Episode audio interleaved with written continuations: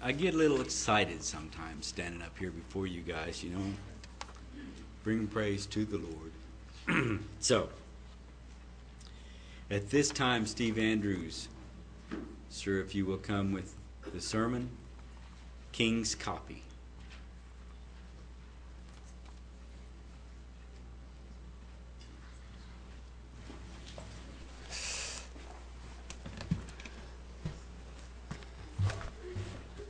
I'm uh, kind of excited about uh, all the messages about the Constitution and the different. Uh, last week I listened in from Cisco, Texas. Hey, that was wonderful to be able to tune in and listen to the messages that were on the net. So I, I appreciate that, and I, I thought that was really great. And um, uh, it's hard to believe sometimes how God works. My message is not a whole lot different than Ron's. But I do have, you know, a little bit difference here. When we elect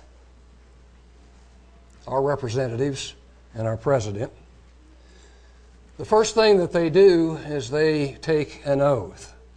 They can either swear, you know, or they can affirm um, which we, we believe in affirming if we have to do that. And they will take that oath in the public.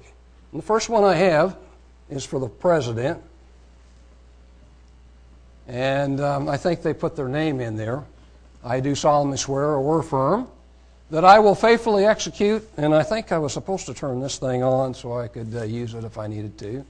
Ooh, that's the wrong thing right there faithfully execute the office of the President of the United States and will, to the best of my ability, preserve, pres- preserve, protect, and defend the Constitution of the United States.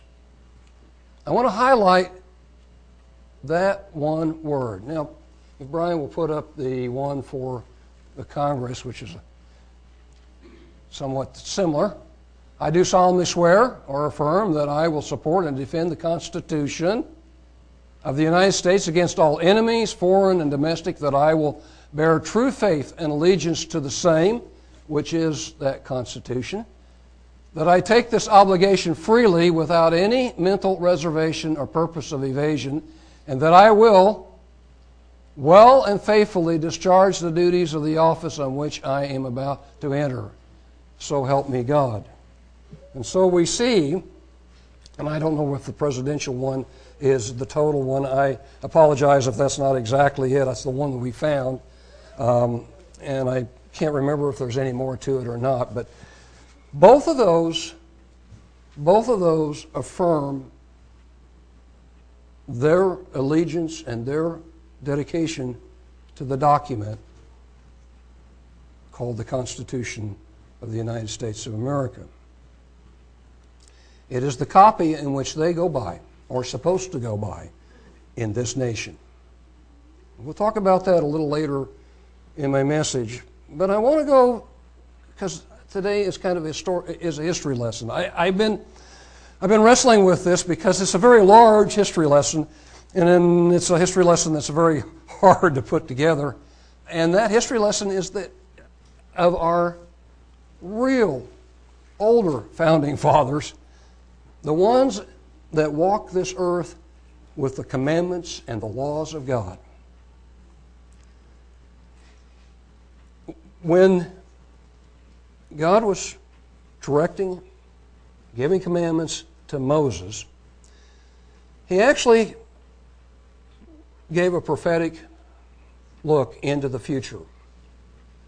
And I know I have this backwards, and, and I'm going to apologize to um, to Brian, but I would like to put up Deuteronomy 17 first ah. because I think that's important to understand that prophetically,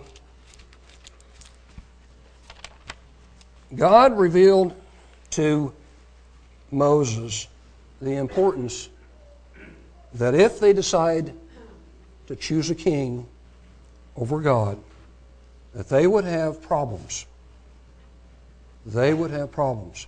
In Deuteronomy, the 17th chapter, and beginning in verse 14, he says, When you are come into the land which the Lord your God gives you and shall possess it, and shall dwell therein, and shall say, I will set a king over me like all the nations that are about me.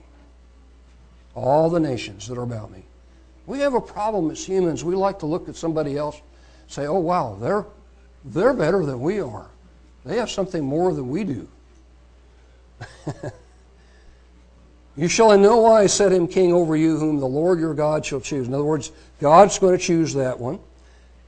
One from among your brethren shall you set king over you, and you shall not set a stranger over you, which is not your brother. But he shall not multiply. And remember, this is prophetic. As we look at this history, remember the prophetic. God looked down into the future and he says, He's not supposed to do these things. He shall not multiply horses to himself, nor cause the people to return to Egypt, to the end that he should multiply horses. For as much, as the Lord has said to you, you shall hereafter return no more that way. Neither shall he multiply wives to himself, that his heart turn not away. Neither shall he greatly multiply to himself silver and gold. And it shall be, when he sits upon the throne of his kingdom, that he shall write him a copy of this law in a book out of that which is for the priests, the Levites, the king's copy. The king's copy of the commandments, the laws. He needed to know everything, and they just sat on his desk or whatever the you know the ancient kings had. His throne, by his throne, wherever he was to write it out. He was to sit down and he was to write it out. How many of you saw the little article about the man, and I don't know where he was from? It took him seven years. He penned the whole Bible in cursive on his own by himself. Every word. He sat down and he penned that whole Bible. I thought that was a, what, you know, to be compelled to write the whole Bible. You know, the king was only to write that portion, those first five books, or uh, down, so that he had the law. This man wrote it all. But anyway, go back to this, this, this idea, this thought, this, this understanding that he was to write this, the law, in a book out of that which is before the, king, uh, the priests of the Levites.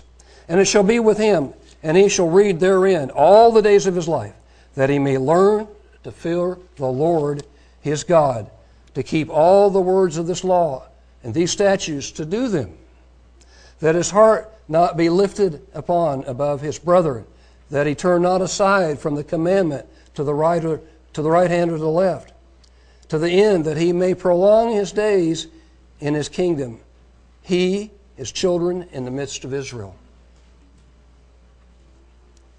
If the king were to obey those laws, to obey those words, there would be great blessings upon that nation. Let's turn to to 1 Samuel.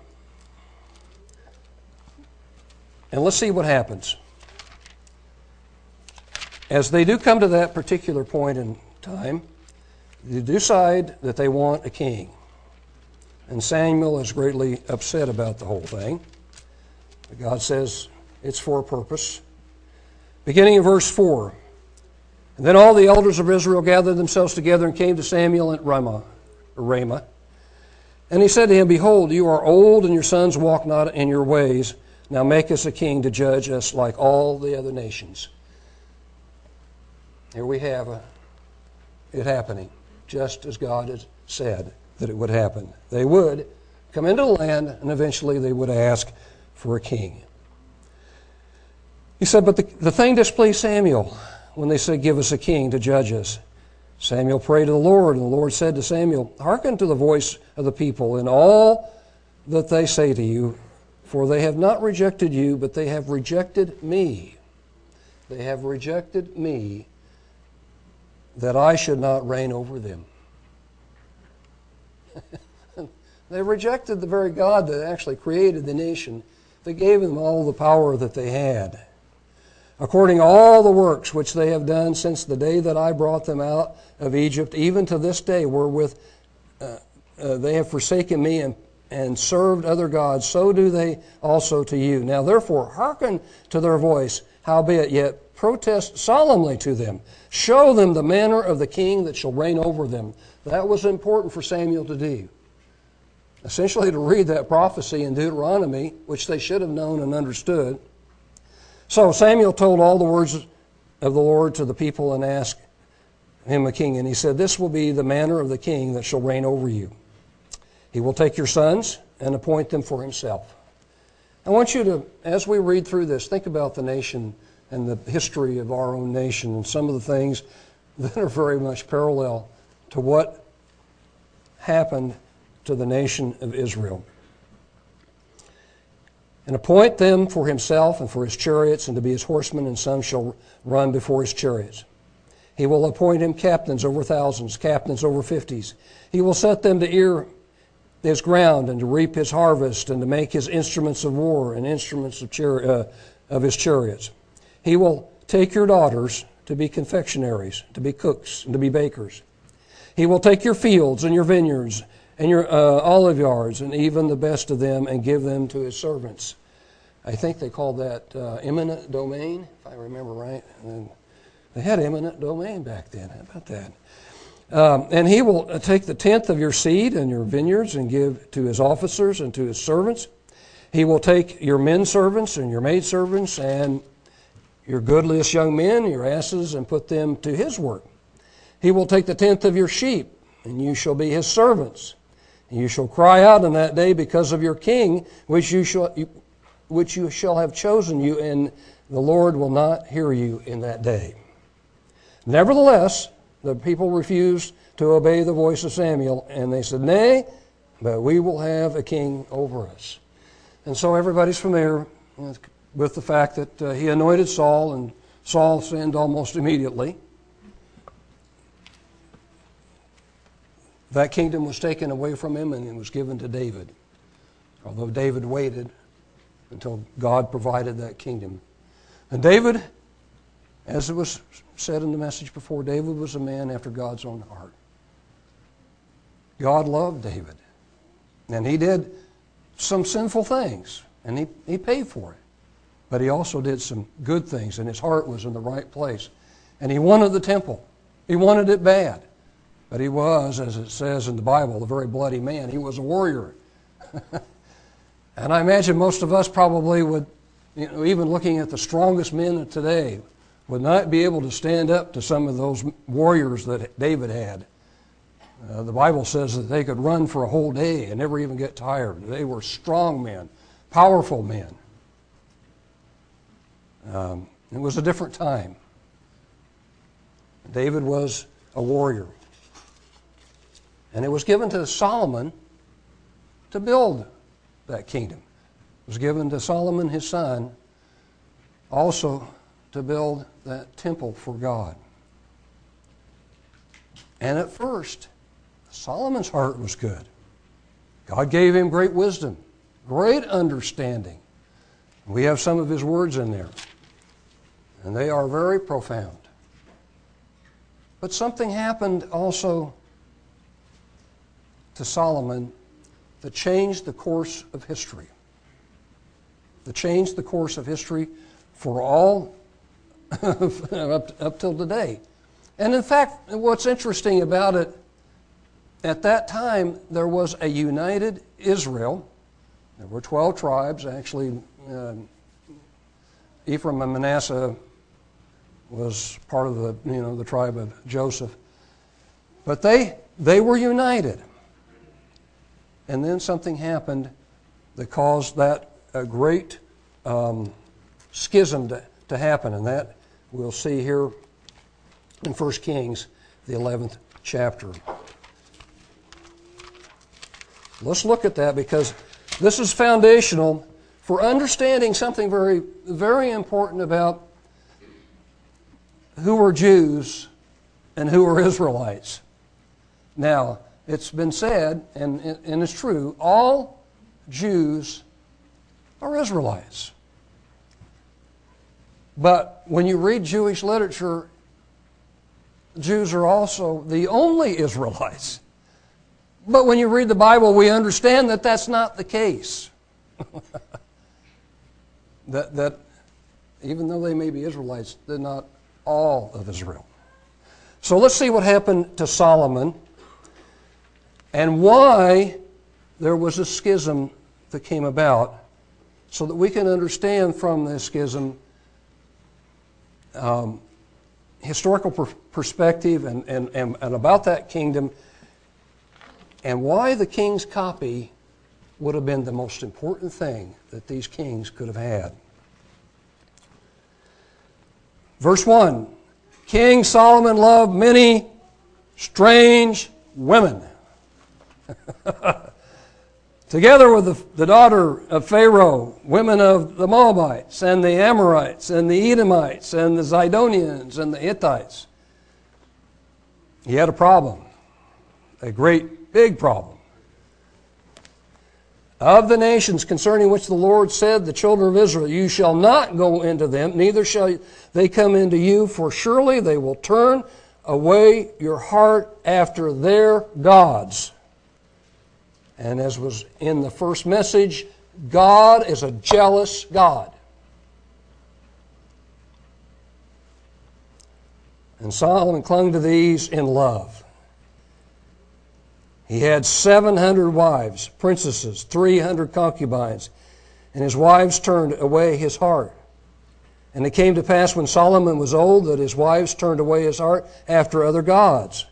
His heart was not perfect with the Lord his God as was the heart of David his father. For Solomon went after Ashtaroth, the goddess of the Zidonians, and after Milcom, the abomination of the Amorites. I mean, God called him, um, Milcom a detestable item, idol. You know, it was awful. He called it an abomination. Solomon did evil in the sight of the Lord and went not fully after the Lord as David his father. Then did Solomon build a high place for Chemosh, the abomination of Moab, in the hill that is before Jerusalem, and for Moloch, the abomination of the children of Ammon, which is the one that they sacrificed their children to. And likewise did he all for his strange wives, which burned incense and sacrificed to their gods. Can you imagine the confusion that was in Solomon's court? Can you imagine the confusion in Solomon's court? All these women burning incense to the different gods and praying to these different gods. And, and, and he's twisted and turned in his mind. And, and I've got to, I've got to build a, a, a, edifice for this God here and another one for this God here. And, and he starts getting money and all kinds of stuff to take care of all of these old abominable gods who aren't gods at all just idols. And of course, the Lord was angry with Solomon because his heart was turned from the Lord God of Israel, which had appeared to him twice. the Lord God had appeared to him twice, and he commanded him concerning this thing that he should not go after other gods. But he kept not that which the Lord commanded. Wherefore the Lord said to Solomon, Forasmuch as this is done of you, and you have not kept my covenant and my statutes which I have commanded you, I will surely rend the kingdom from you, and I will give it to your servant. Notwithstanding, in your days I will not do it, uh, do it for David your father's sake, but I will rend it out of your hand uh, of your son. However, I will not rend away all of the kingdom, but will give one tribe to your son for David, my servant's sake, and for Jerusalem's sake, which I have chosen. And the Lord stirred up an adversary to Solomon, Hadad the Edomite. So we, we see the sin of Solomon has caused a great rift in the kingdom that was all together. And the kingdom is split. And Jeroboam, the servant, takes over. Now, see what happens with Jeroboam. everybody is familiar with this, but I to set the stage for the northern kingdoms of Israel and the southern kingdom of Judah. To understand what was going on, we have to understand Jeroboam and what he thought he should do to keep that kingdom together. Beginning in verse 25 of chapter 12, and I hope I got the right place.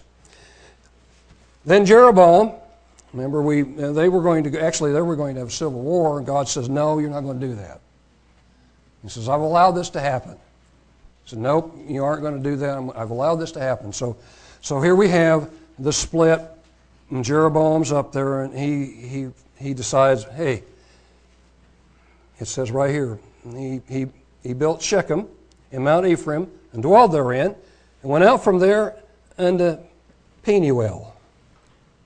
And Jeroboam said in his heart, Now shall the kingdom return to the house of David. If this, in other words, will go right down, back down to the to the uh, uh, the southern tribe, the, to the house of Judah. If this people go up to do sacrifice in the house of the Lord at Jerusalem, then shall the heart of this people turn again to their Lord, even Rehoboam, king of Judah, and they shall kill me and go again to Rehoboam, king of Judah. Whereupon the king took counsel, made two calves of gold, and said to them, and said to them, It is too much for you to go up to Jerusalem. Behold your gods, O Israel, which brought you out of the land of Egypt. He does exactly what they did at the base of Mount Sinai. He builds some golden calves right out of Egypt. And he set one in Bethel and the other one in Dan.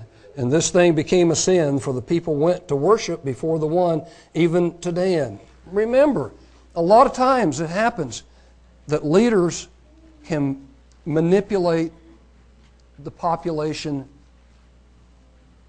and this population was ready to give up God. They must have been because they, they stayed with him and they went and they worshiped at these pagan idols. He made, a, he made a house of high places, made priests of the lowest of the people, which were not of the sons of Levi. And Jeroboam ordained a feast in the, in the eighth month, on the fifteenth day of the month, like the feast that is in Judah. He offered upon the altar and so did he in Bethel, sacrificing uh, to the calves, sacrificing to false idols that he had made. And he placed in Bethel the priests of the high places which he made.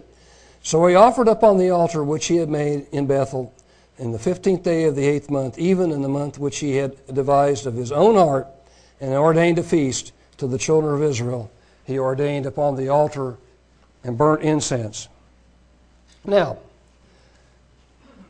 lest you think that by deceiving the people and somebody's going to rise up and make a change, that never happened in the northern tribes of Israel.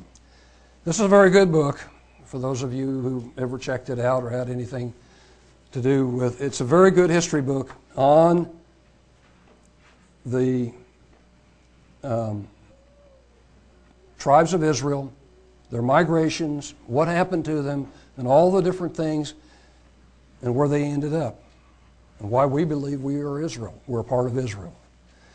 In here is a very quick synopsis of the rulers of Israel. And I, I want to go through them just real quickly here. Because what I, want to, what I want to show is that they all followed Jeroboam. Not one of them changed. There was not one good king in all the years that they ruled. We already know about Jeroboam. He ruled 22 years. King Nadab, his son, reigned two years. And he did that which was like his father, wherewith he made Israel to sin. That's in 1 Kings 15 26. I'm going to go through these just real quickly. King uh, Baasha reigned 24 years. He did, and he did evil in the sight of the Lord and walked in the way of Jeroboam and his sin wherewith he made Israel to sin. Remember, God made it plain what each one of these rulers did and how he judged them. How he judged them. That's why ruling nations should, you know, um, put fear in, into these guys. But I, I think sometimes they just think, you know, God doesn't exist, so there, there is no um, there is no retribution. There is nothing that's going to come upon them later. King Elah reigned two years, and he did that which was uh, um, you know sin in Israel, just like Jeroboam. King Zimri. It came to pass when Zimri saw that the city was taken that he went into the palace of the king's house and burnt the king's house over him with fire. So he committed suicide. He, he reigned one week. he reigned one week. These truly were evil kings. Omri uh, wrought evil in the house of the Lord and did worse than, uh, let's see, that was the next one. Omri reigned 12 years. He wrought evil in the eyes of the Lord and did worse than all that were before him, for he walked in all the way of Jeroboam the son of Nebat, wherewith he made Israel to sin. King Ahab, we all know about King Ahab and Jezebel. He reigned 22 years. He was wicked, and his wife was wicked. Um, uh, Ahaziah reigned two years. He did evil in the sight of the Lord, walked in the way of his father, and the way of his mother, and in the way of Jeroboam, the son of Nebat, who made Israel to sin, for he served Baal and worshipped him. Most of this is in 1 Kings. The, uh, you, know, you just kind of read through all of the, the different ones through the 1st and 2nd Kings. I'm just really highlighting it very quick. King Jehoram, he wrought evil in the sight of the Lord, did not like his, but did not like his father and like his mother, for he put away the image of Baal that his father had made. Nevertheless, he cleaved unto the sins of Jeroboam the son of Nebat, which made Israel to sin. He departed not therefrom. So, even one that might have, you know, changed, he, he still followed Jeroboam. Jeroboam started it. God made it known that that was the beginning, and he kept that. He kept um, telling the Israelites that that was uh, it was written that that that Jeroboam was the beginning of that sin. King Jehu, howbeit from the sins of Jeroboam the son of Nebat, who made Israel to sin, Jehu departed not from after them to wit the golden calves that were in Bethel that were in Dan. Uh, Jehoahaz, he did that, and he uh, see Je, uh, Jehu reigned 23 years. Jehoahaz, uh, Jehoahaz 17. He did that which was evil in the sight of the Lord, followed the sins of Jeroboam, the sons of Nebat. Um, next one, jo, uh, Joash reigned 10 years. He did that which was evil in the sight of the Lord. He departed not from the, all the sins of Jeroboam. Uh, the 13th king, Jeroboam again, uh, the second, son of Joash, reigned 41 years. He did that which was evil in the sight of the Lord. He departed not from all the sins of Jeroboam, the son of Nebat. He made Israel to sin. And number 14, Zach, um, Zechariah reigned six months. He did that which was evil in the sight of the, his father had done. He departed not from the sins of Jeroboam. Uh, one here, Shalom, or Shalom, or something, S H A L L U M, reigned one month. One month. And died. 16th king, Menahem, reigned 10 years, did that which was evil in the sight of the Lord, and departed not from all the days of the sins of Jeroboam instead of Nebat. He did that which was evil in the sight of the Lord. He did not depart from the sins of Jeroboam the son of Nebat. 18th king, well, that was, and then Pekah, the 17th, two years. Uh, and by the way, they all say the same thing. God, you know, they didn't. So Pekah reigned 20 years. He did the same and Hosea, 22 years. Uh, not that Hosea the prophet. So there was not one good king. God finally got disgusted with them, and they no longer were in the Holy Land, and the Assyrians replaced them with um, uh, their own people. And that's where we find Jesus when he comes up on the uh, Sumerian, because that's what was there, the land of uh, they were Sumerians and not Israelites. And so we find uh, then Judah had good kings and bad kings, good kings and bad kings. And finally, at the end, God told them, I can't put up with you anymore either. And Nebuchadnezzar came down and took them captive. But we know that God provided a way and the, that next temple was built. And so there was a lot of history there. And it's a, it's a very, you know, it's, a, it's quite a long story. But worth every bit of your time learning about that history because it's interesting that we're very much like the northern tribes of Israel. I think we started out like the southern tribes um, with the Bible and all, but we have, we're now beginning to, I think, move more and more to where Christianity and all of that is being shoved aside. And, and that's my part two. Our own nation has a king's copy, and it's called the, the Constitution. But they also have something else if they would just look into it, and it's called the Holy Bible, the sword of the Word of God. And some of our presidents in the past have had that on their desk, and they actually read it, and they, some of them try to live by it. Our land now, and the things that we see going on. I, I, I, wait a minute, before I get too far, I have some quotes. Um, quote, quotable founding fathers. So, uh, and there's an awful lot of stuff in here, so I, um, I'm not going to spend much time. I just have, I just found a few here under the uh, under the topic called Constitution. And of course, this is the preamble. We, the people of the United States, in order to form a more perfect union, establish justice, ensure domestic tranquility, provide for common defense, promote the general welfare, and secure the blessings of liberty to ourselves and our posterity, do ordain and establish this Constitution for the United States of America. And you can see how beautiful those words are. And if we just followed them and lived by them, uh, you know, we would, we would still be reaping all of the wonderful blessings. Uh, this is by Noah Webster, and it was written in October 17, 1787. I thought this was quite profound. Perfection is not the lot of humanity. Instead of censuring, censuring the small faults of the Constitution, I am astonished that so many clashing interests have been reconciled. You know, they they fought over it. They, they struggled over it. They even look down into history to, to see what might be might come about if they wrote a certain section in it. And so many sacrifices made to the general interest, the mutual concessions made by the gentlemen of the con- uh, convention reflect the highest honor on our candor and liberality. At the same time, they prove that our minds were deeply impressed with a conviction that such mutual sacrifice are essential to our nation. Now, there's an awful lot of quotes in here from men who um, wisdom and uh, the ability to, to put words down on paper was just phenomenal. The man's John Hancock was at the top of the uh, um,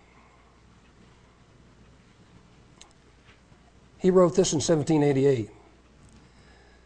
The powers reserved by the people under the Constitution render them secure, and until they themselves become corrupt, they will always have upright and able rulers.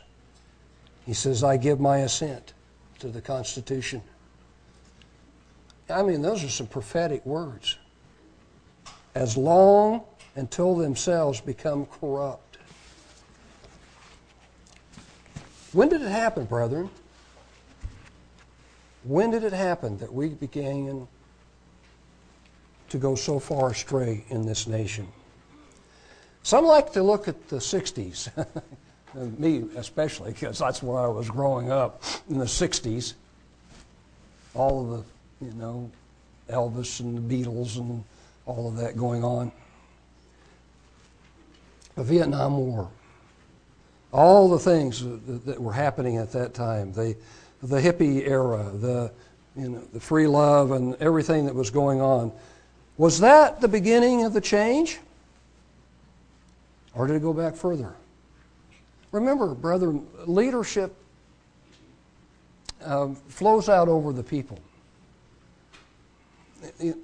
Presidents, they're not kings, but they are leaders. They have a, they have a presence that influences the people. I remember reading a lot about Woodrow Wilson and his League of Nations and his wanting of the central bank. The desire was to change this nation into, a, into something that it was not and, and to do away essentially with the, the, the tenets of the, of the Constitution. Maybe it was FDR when we had the Great Depression and we lost our gold standard. And then and started to debase our money. Maybe it was the Johnson era when they did away with the, the silver as a standard. You no longer could use silver certificates or anything like that to, to get straight silver. And you saw what a, what a pure silver uh, 50 cent piece looked like. And you get a 50 cent piece today, if, there's, if you can find one, and they're debased. They've got copper in the middle of them. Quarters, uh, your pennies now, copper's gotten so expensive now they got to put zinc in it. so you just keep debasing and debasing. I don't know what they're going to use when they run out of, of, of these things that, that, that are so, because the dollar is getting so worthless. But each one of these men who had the responsibility to honor the Constitution in some way did not honor the Constitution. And it's not just the president, because in our society they have the three branches. You know, you have the executive and the, and the uh, legislative and the, and the uh, judicial branch. And all of those three work together to make a country. And all three of them now are working together to destroy the country. I wrote down here we now have we now have exactly what scripture warns us about. A falling and you know the, the country may be may last another 100 years. But the foundation is being laid because of the of the way that we're going. My third part is the body of Christ, you and I. It's very important. We get it, we're going to get right down to the personal part of it here because it's important that we understand that we are the congregation of the called out ones. We are part of the body of Jesus Christ. It is important that this be our King's copy in this congregation. It should rule us, guide us, and lead us in understanding how to do, how to work with one another. Now, Jesus gave an example or a commandment of how to deal with one another. And you know that. You go to that person personally, that doesn't work, and they're still unruly, then you take two or three people, and if you that doesn't work, then you go to the congregation. I mean, it, the Bible is written so that we can congregate together, fellowship together, have love one for another, serve one another. It is by this book that we live and we exist together. There is one example where Paul had to chide, and I've just picked this one out, and that's 1 Corinthians, the fifth chapter. He was very concerned because they had a situation in which they needed to take care of, and they weren't taking care of it. And it's an example for the church, it's an example for the body of Christ. And it doesn't necessarily have to be the, you know, the ministry that takes care of these problems. If you, if, if you can go to a person, as, as Jesus said, and they are converted or, and, and they are repentant and they change, then that's fine. And they, they, uh, they, they overcome that. But if, they're, if they decide that they are unruly and they don't want to change, then Paul had to come to the Corinthian church and he had to say, it's reported among, uh, in 1 Corinthians 5, verse 1. It's reported commonly that there is fornication among you, and such fornication is not such as named among the Gentiles that one should have his father's wife. Well, we live in a, a lot, I mean, they had a perverted society. They, they had a, idolatry and all of that. But, brethren, Christianity is getting, and the, the moral side of the Bible is getting pushed further and further and further away from our society. We have very little influence over some minorities. It's, it's, it's sometimes mind boggling that even an organization like the Catholic Church is being chided for upholding certain things out of the Bible by our own government. And when it comes to that, where you have a huge um, church like the Catholic Church is, that is being pushed to accept things that they know from the Bible are wrong, even though we, you know, we don't agree with them in a lot of ways, they are pushing against the things that are being pushed on them.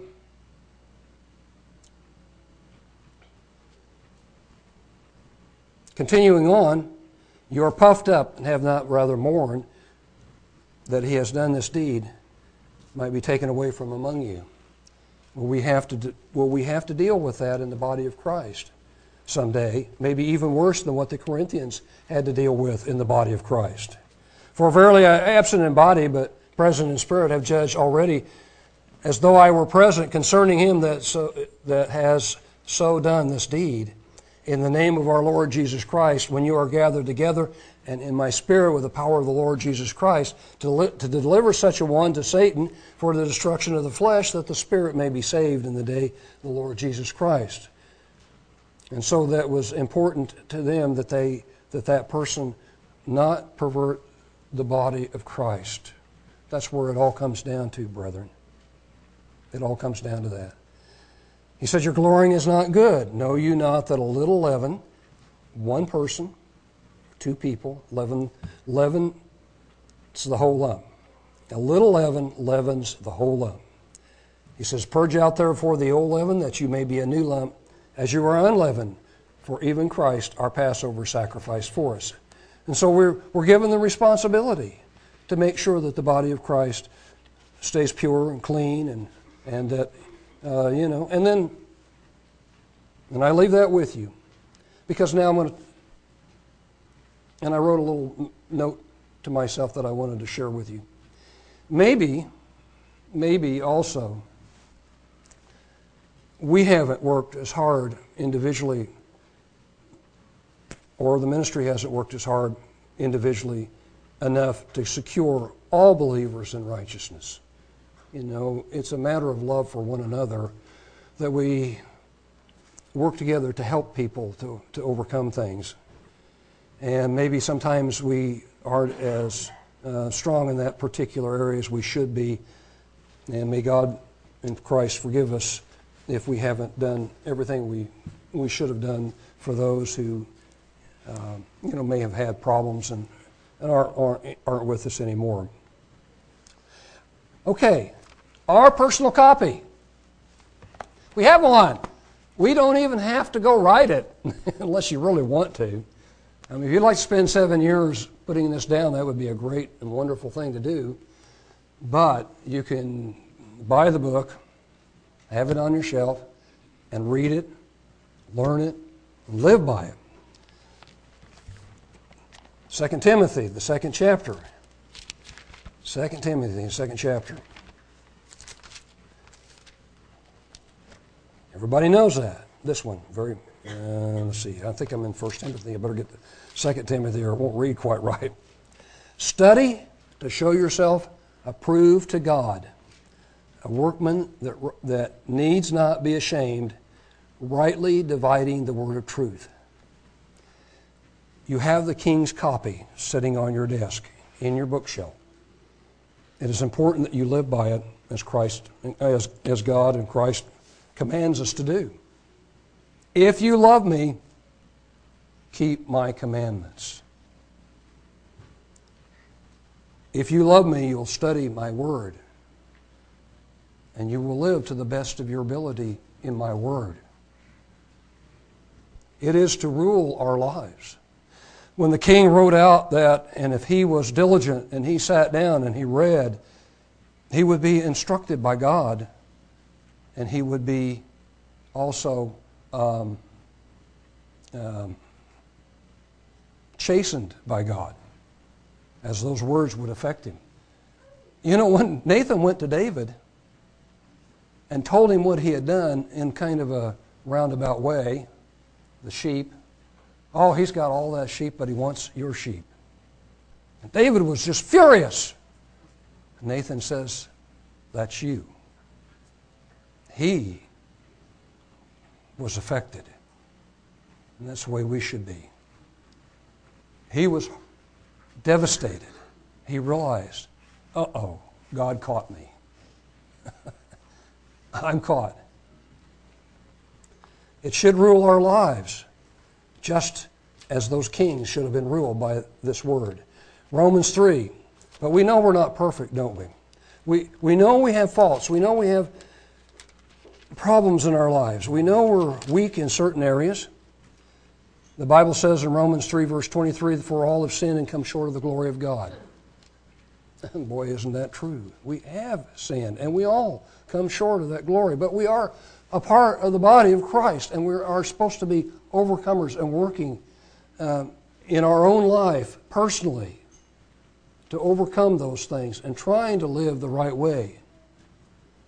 Because there's grace, should we sin? Paul says no. What shall we say then in 6 1? Shall we continue in sin that grace may abound? And he was adamant. God forbid, let it not be so. How shall we that are dead to sin live any longer therein? And that's what baptism was about. We were buried that old man with all the old sins and all those old things. And when you come back up, you're supposed to be that new man that that Spirit is working inside of you, changing you. As you read God's Word, as this king's copy that you have in your hand is washing through you, it's supposed to clean you out, help you to understand where you're weak and where you're sinful. We know in 1 John 3 4, sin equals the transgression of that law, that beautiful law that is written. So, all of that, the kingdoms that we see on the earth have come and gone. We have a great hope. And that's why I didn't want to leave it just on that, that last note. that's kind of a, we, as we look at ourselves, especially at certain times of the year, and we look at ourselves and we realize, well, we, boy, we sure haven't come, it seems like sometimes we haven't come that far. God is working with us. God is showing us a hope that we have. God is showing us a direction that we need to go. He's also giving us great hope if we, if we are able to grasp a hold of it. And I read these almost every time I get up here, but I, I think it's very important as we put these things in our mind. 1 John 3, verse 1 through 3. What manner, are we sang that. What manner of love? What manner of love the Father has bestowed upon us. I thought that was very apropos. Fit right in. what manner of love the Father has bestowed upon us that we should be called the sons of God. Therefore, the world knows us not, because he knew him not. Beloved, now are we the sons of God, and it does not yet appear what we shall be. But we know that when he shall appear, we shall be like him, for we shall see him as he is. That is a tremendous hope. That's a tremendous hope. If you're going through great trials, read the Word. If you've got great joy, read the Word and be uplifted even more.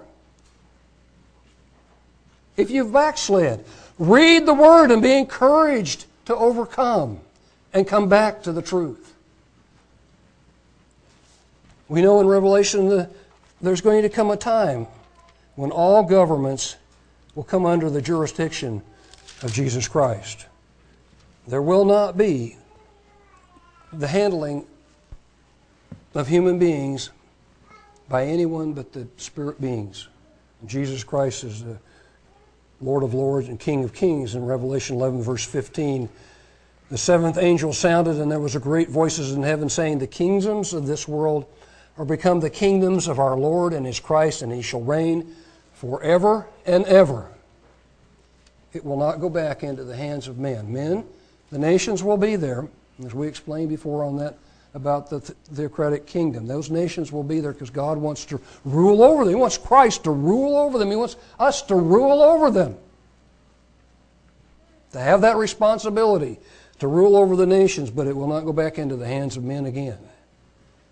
Men will come to a, to a place in which they will about ready to destroy, as the scriptures say. And you look in this book and you watch, uh, you read what has transpired in the past, and you know that things are getting bad in the, in the, in the society that we live in today. The moral situation. One more, and I didn't have this one, I didn't have the last two in, uh, but if you'll turn to Isaiah, the second chapter. Isaiah, the second chapter. My favorite verses. I look forward to this day. I want this day to come. I hope you do too. I want the kingdoms of this world to be the Lord's, the nations to flow under unto him, and to learn his truth. Verse 3 Many people shall go and say, Come you, let us go up to the mountain of the Lord, to the house of the God of Jacob. He will teach us of his ways, and we will walk in his paths. For out of Zion shall go forth the law and the word of the Lord from Jerusalem. Brethren, the day is coming when everyone all over the world will have the king's copy, and they will understand what it means.